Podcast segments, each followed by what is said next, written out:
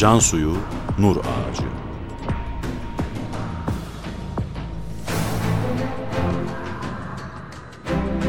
Metin Yusuf Ziya Özkan. Yöneten Ömer Parlak.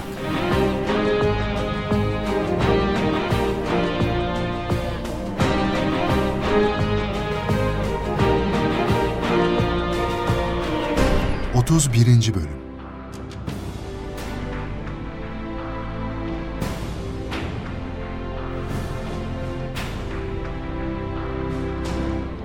Bu oluşumda yer alan insanlara nur talebesi adı verilir. Birinci ve örnek bir nur talebesi Hulusi Bey'dir. Hulusi Bey, Bediüzzaman'la tanışmasını şöyle anlatmaktadır.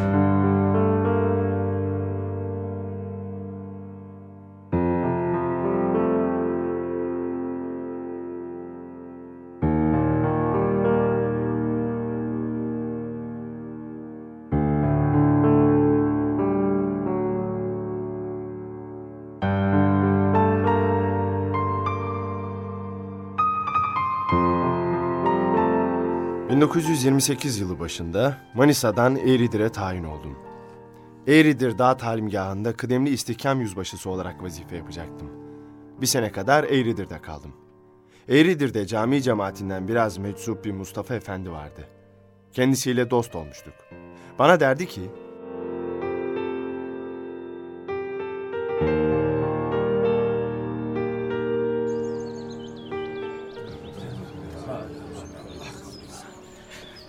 Bak komutan, senin derdinin dermanı Barla'dadır. Orada bir zat var. Onu ziyaret etmelisin. Bu zatın ne özelliği var ki? Şöyle kenara bir yere gel. Sana bir şey vereceğim. Oku, sonra karar ver. Burada verseniz Olmaz, gören olur. gizli bir şey mi? Değil ama burada olmaz. Cemaat dağılsın vereyim. Caminin içi boşaldı. Gel camiye girelim orada ver. İyi olur. En iyisi camide vermek. Zaten ben de camide saklamıştım onu. Bak, bu bir nur risalesidir. Oku, sonra görüşelim. Fakat bu öyle bir yazı ki yazıdan başka her şeye benziyor. Yazısına değil, içindekine bak.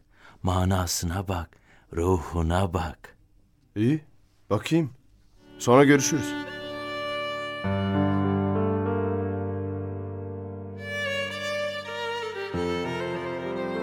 O risaleden fazla bir şey istifade edemedim. 14 Nisan 1929 günü Barla'ya gitmeye karar verdik. Gidecek ve o zatı ziyaret edecektik. Dağ talimgahından 3 at tedarik ettim. Ben, Meczup Mustafa, bir nefer asker ve iki zat daha beş kişi Barla'ya doğru yola düştük.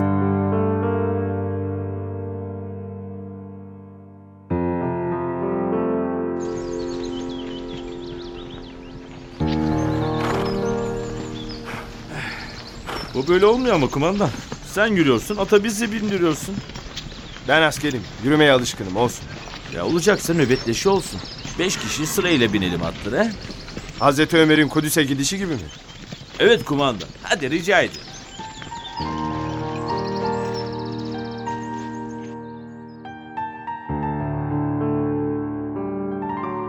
Nihayet Barla'ya vardık. Ben daha önce Bediüzzaman'ı duymuştum. Ama bir tarikat şeyhi zannediyordum. Hala da öyle düşünüyordum. Karaca Ahmet Sultan mevkiine geldiğimizde konakladık.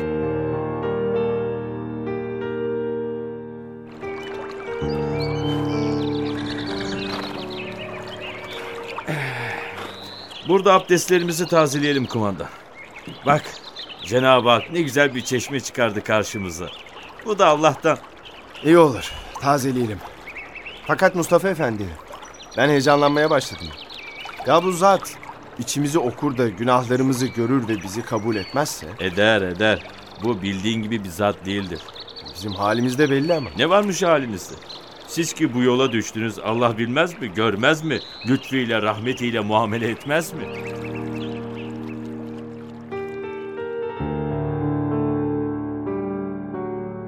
Ama yok. O zat çok âli cenap davrandı. Kusur ve hatalarımıza göre muamele yapmadı. Elhamdülillah bizi kabul etti, içeri aldı. İçeriye odasına geçtik. Henüz ayaktaydık, oturmamıştık. Herhangi bir şey de söylememiştim. Benim kolumdan tuttu ve...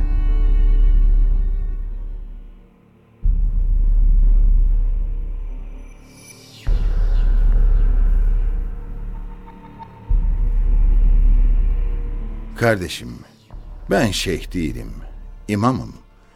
İmam-ı Rabbani, İmam-ı Gazali gibi bir imamım. Buyurun oturun lütfen. Bismillahirrahmanirrahim. Oturun. Oturun. Oturun dedi.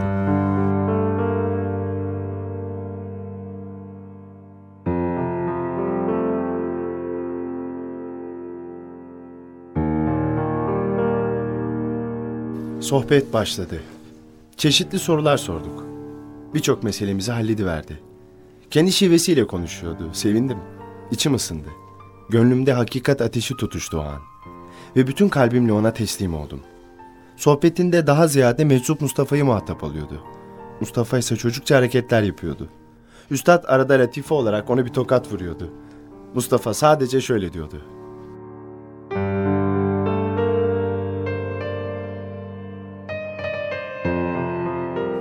Efendim, Hulusi Bey'i size ben getirdim ama.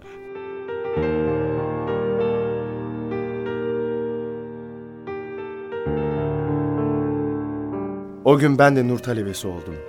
Gece gündüz durmadan risale yazıp çoğaltmaya başladım. Bundan başka beş defa daha üstadı ziyaret ettim. Bir defasında vedalaştık.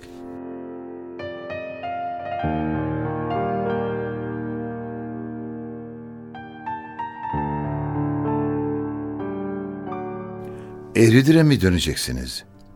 Hayır efendim, İlema köyüne uğrayacağım. Ben de cami için daha odun getirmeye gidecektim.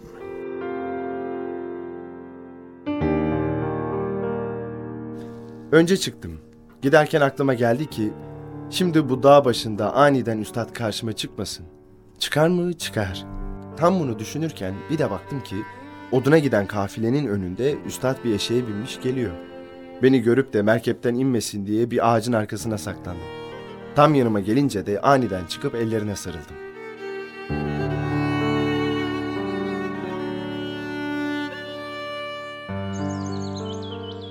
Hulusi Bey, ne yapıyorsunuz? Bağışlayın üstadım. Kendime hakim olamadım. Ben bir parça kuru ekmek yiyordum, bir parça da sana vereyim. Buyur. Çok teşekkür ederim efendim. Allah razı olsun. Kardeşim, şemsiyen yok mu? Efendim üzerimde muşamba var. Biz askeriz. Siz o tarafa gideceksiniz. Hadi, Allah yar ve yardımcınız olsun. Müsaadenizle efendim. Allah yardımcınız olsun. Oyalanmayın. Allah'a emanet olun efendim. Siz de.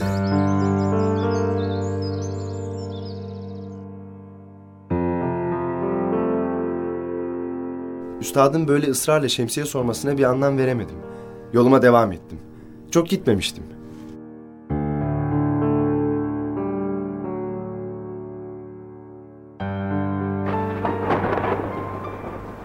Allah Allah.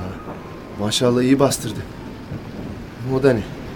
Yerde seller akıyor fakat benim üstüm kupkuru. Yağmur bana değmiyor. Olacak şey değil. Vay be. Bu zat gerçekten boş bir zat değilmiş ya. Şu hale bakın. Sağanak yağmur yağıyor. Yağmurun ortasında yürüyorum ve yağmur damlaları bana isabet etmiyor. Islanmıyorum.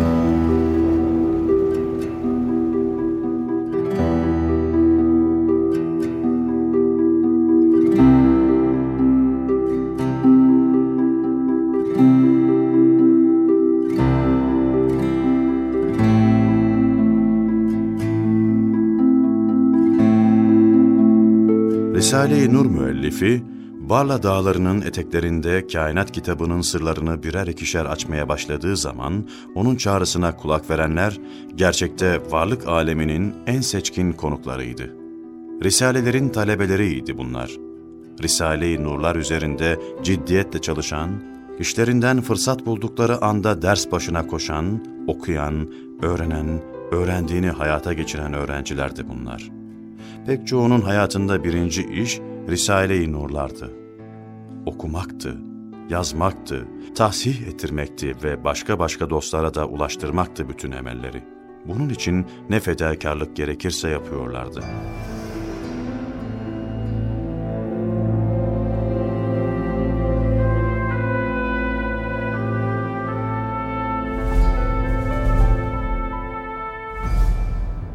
Tuhaf, garip, çok acayip. Bu zat kendini pazarlamıyor farkında mısın? Ne demek bu şimdi? Bana gelin, bana bağlanın, bana uyun demiyor. Mümkün olduğu kadar kendisini yok ediyor. Risale-i Nurları öne çıkarıyor. Kendi yazdığı şeylerle sürekli kendisi de ders okuyor ve okutuyor. Kendi yazdıklarına talebe oluyor. Düşünebiliyor musun? Eğer ben olsam, Sen bunu nereden çıkarıyorsun? e durum apaçık ortada dostum. Neler okuduklarını takip ediyoruz. Ve üstelik çok demokratik. İşte buna gülerim ben. Dogmatik görüşlere sahip biri demokratik olamaz. Evet, ben de onu demek istiyorum. Bediüzzaman bir dogmatik değil. Bazı konuları talebeleriyle istişare ediyor. Gerektiğinde talebeleri ona görüşlerini açıkça savunuyorlar. Ve adam başka fikirlere, başka görüşlere de son derece saygılı davranıyor. Katiyen gocunmuyor.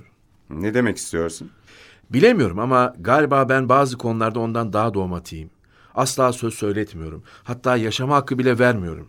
Aşırı gidiyorsun. Saygı ve özgürlüğün, hürmet ve hürriyetin dengesini arıyorum sadece. Denge arıyorum, denge. Denge bilimin konusudur. Bilimin konusu. Fakat onların hayatı. Onlar benliklerini her nasılsa kontrol altında tutabiliyorlar. Delil yeterli oluyor. Hukukun üstünlüğü de bu değil mi aslında? Bu dediklerine delilin var mı peki? Söylesem rahatsız olursun. Söylemesem bana yazık. Ne yapsam ki? Söyle söyle. Bu katı adamlarla ilgili delilin neymiş? Görmek isterim. Arkadaşlarına yazdığı bir mektubunda diyor ki, Aziz kardeşlerim, üstadınız La Yuhdi... Türkçe konuş. Ezan bile Türkçe okunuyor artık. Sen hala... Tamam tamam söyleyeceğim dur. Bu onun tabiri. Yani hatasız değilim diyor. Ve devam ediyor. Bir bahçede çürük bir elma bulmakla bahçeye zarar gelmez. Bir hazinede tek tük silik para bulmakla hazine kıymetten düşmez. Benim hatamı gördüğünüz vakit serbestçe bana söyleyin. Çok sevinirim diyor. Diyecek tabii. Biz de bazen bu adam hakkındaki düşüncelerimizde hatalı olabiliriz. insafsız olabiliriz. Biz hata yapmayız işte. Bunu iyice sok kafana. Onlara katı diyoruz. Fakat biz Bir kelime daha söylersen koparırım dilini.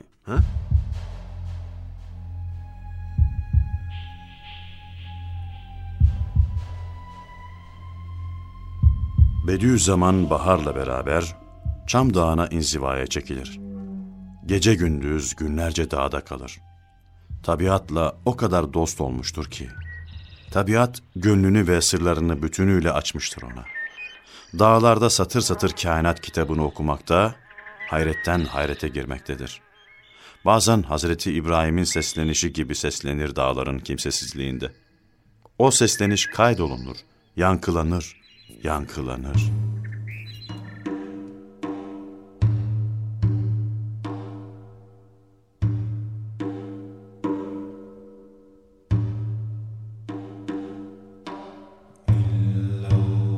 Ey asırlardan beri Kur'an'ın bayraktarlığı vazifesiyle cihanda en mukaddes ve muhterem, mualla mevki kazanmış, hak etmiş olan ecdadın evlat ve torunları. Uyanınız. İslam aleminin hakiki ve doğru fecrində gaflette bulunmak akıl kârı değil. Yine İslam aleminin uyanışında rehber olmak, arkadaş, kardeş olmak için Kur'an'ın ve imanın nuruyla aydınlanmış olarak İslamiyet'in terbiyesiyle mükemmel hale gelip hakiki insani medeniyet ve gerçek ilerleme olan İslam medeniyetine sarılmak ve onu hal ve hareketlerinde kendine rehber eylemek lazımdır.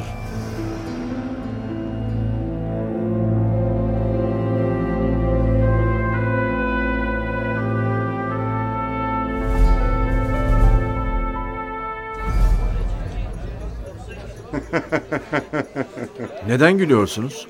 İman, iman, iman. Hala iman konuları. Oysa bilim iman denilen şeyi kabul etmez. Bu sizin görüşünüz. Bu ifadeyle bile kesin hüküm veriyorsunuz. Çocukluğumuzda komşu çocuklarından duyardık. Amentümü ne varmış? Bediüzzaman'ın yaptığı bütünüyle ilmi bir faaliyet. İlmi faaliyete karşı en az onun kadar güçlü ilmi delillerle karşı konulabilir. Sadece baskılarla, zor kullanılarak netice alınamaz. Ben senin geleceğinden korkuyorum biliyor musun? Etki altında kalıyorsun. Bediüzzaman'a göre bütün ilimlerin üzerinde iman ilimleri, her şeyin üzerinde de iman vardır. Ve imanla ilgili hiçbir şeyin başka hiçbir şeye alet veya basamak olması düşünülemez. Yani şimdi bunlar dini, dünyevi çıkarlarına alet etmiş olmuyorlar mı? Tam tersine her şeyi, dünyayı da ahireti de bir tek hakikate bağlıyorlar. Müthiş bir yapılanmaları var. Cesetleri muhtelif ama ruhları bir. Maddi manevi her şeyden feragat edebiliyorlar. Bal arısı gibiler. Halkaya dahil olanlar farklı bir yaşama enerjisi kazanıyorlar. Bambaşka birer insan oluyorlar. Merhemi kendi yarasına deneyip iyi olan bunu başkalarına tavsiye eder. Boşuna uğraşıyorlar. Göreceksin. Benim susmam daha uygun olacak.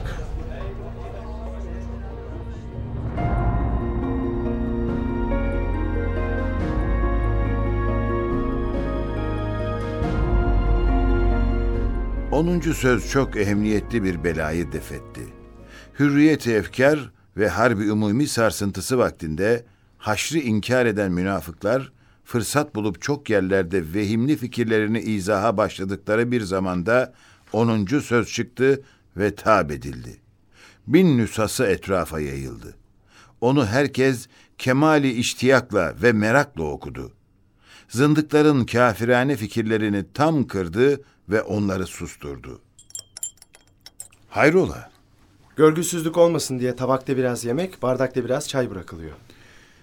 Kardeşim, sen sünnet bilmez misin? Efendimizin beyanına göre bereket son zerrede, son damlada olabilirmiş. Bereket istemez misin? Estağfurullah efendim. Bereketi kim istemez? Mareşal Fevzi Çakmak Paşa ile Fahrettin Altay Paşa Eğridir'e gelmişler. Bana selam göndermişler. Ben de onlara onuncu sözü göndermek istedim. Fakat ben bunlardan yalnız birine göndermek istiyorum. Hangisine göndereyim? Efendim Fevzi Paşa'yı biliyoruz. Dindar biri. Ona gönderseniz. Yok yok. Siz bunu Fahrettin Paşa'ya gönderin. Şu kırmızı kalemim orada mı? Buyurun efendim. Bana bir selam göndermişsiniz. Ben de selamınıza mukabil bu kitabı sana gönderiyorum. Bu kadar yeter herhalde değil mi? Ne buyurursunuz? Estağfurullah efendim.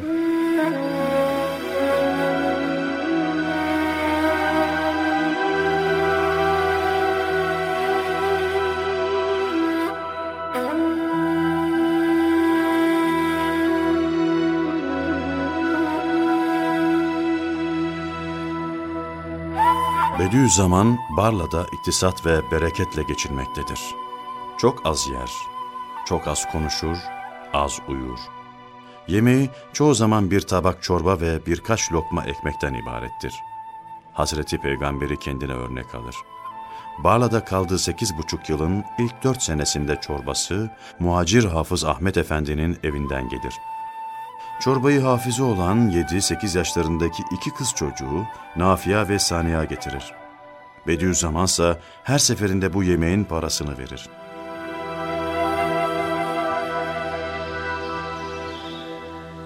Bediüzzaman cenneti anlattığı 28. sözü sizin bahçede yazmış. Öyle mi Süleyman Efendi? Cenab-ı Hak lütfetmiş elhamdülillah.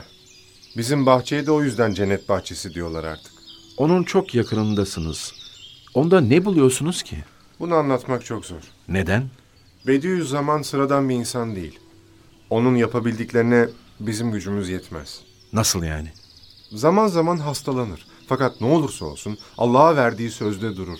Mesela her gece mutlaka önce Kur'an-ı Kerim'den virt edindiği sureleri okur. Resul-i Ekrem'in meşhur duası olan Cevşenül Kebir'i okur. Abdülkadir Geylani, Şah-ı Nakşibend gibi büyük evliyaların münacat ve dualarını okur. Her gece mi? Dur, dahası da var. Sonra Salavat-ı Nuriyeleri okur. Özellikle Risale-i Nur'un menbaı olan Hizb-ü Nuriye'yi ve Kur'an ayetlerinin lemalarına olan hizip ve münacatları okur. Bunları tamam edince de Risale-i Nurlarla meşgul olur. Bütün bunları yapan adamın insanlarla görüşmeye vakti kalmaz ki. Bizimkiler boşuna telaş ediyor desene. Sizinkiler kim? Anlayamadım. Boş ver. Normal bir insan bunlara takat getiremez. Güç yettiremez. Peki Çam Dağı'nda ne yapıyor? Tefekkür ediyor. Tefekkür de bir ibadet biliyor musun? Düşünüyor yani. Cenab-ı Hakk'ın rahmet eserlerini seyrediyor ve Allah'ı görür gibi oluyor. Orada nerede kalıyor? İki büyük ağaç üzerinde bir menzili var. Sonra katran ağacı var. Orada ne buluyor ki? Çam Dağı'nı çok seviyor. Ne bulduğunu kendine sorsanız ya. Ama bize dediği şu. 31. bölümün sonu. Yarın aynı saatte tekrar görüşmek üzere. Burç Prodüksiyon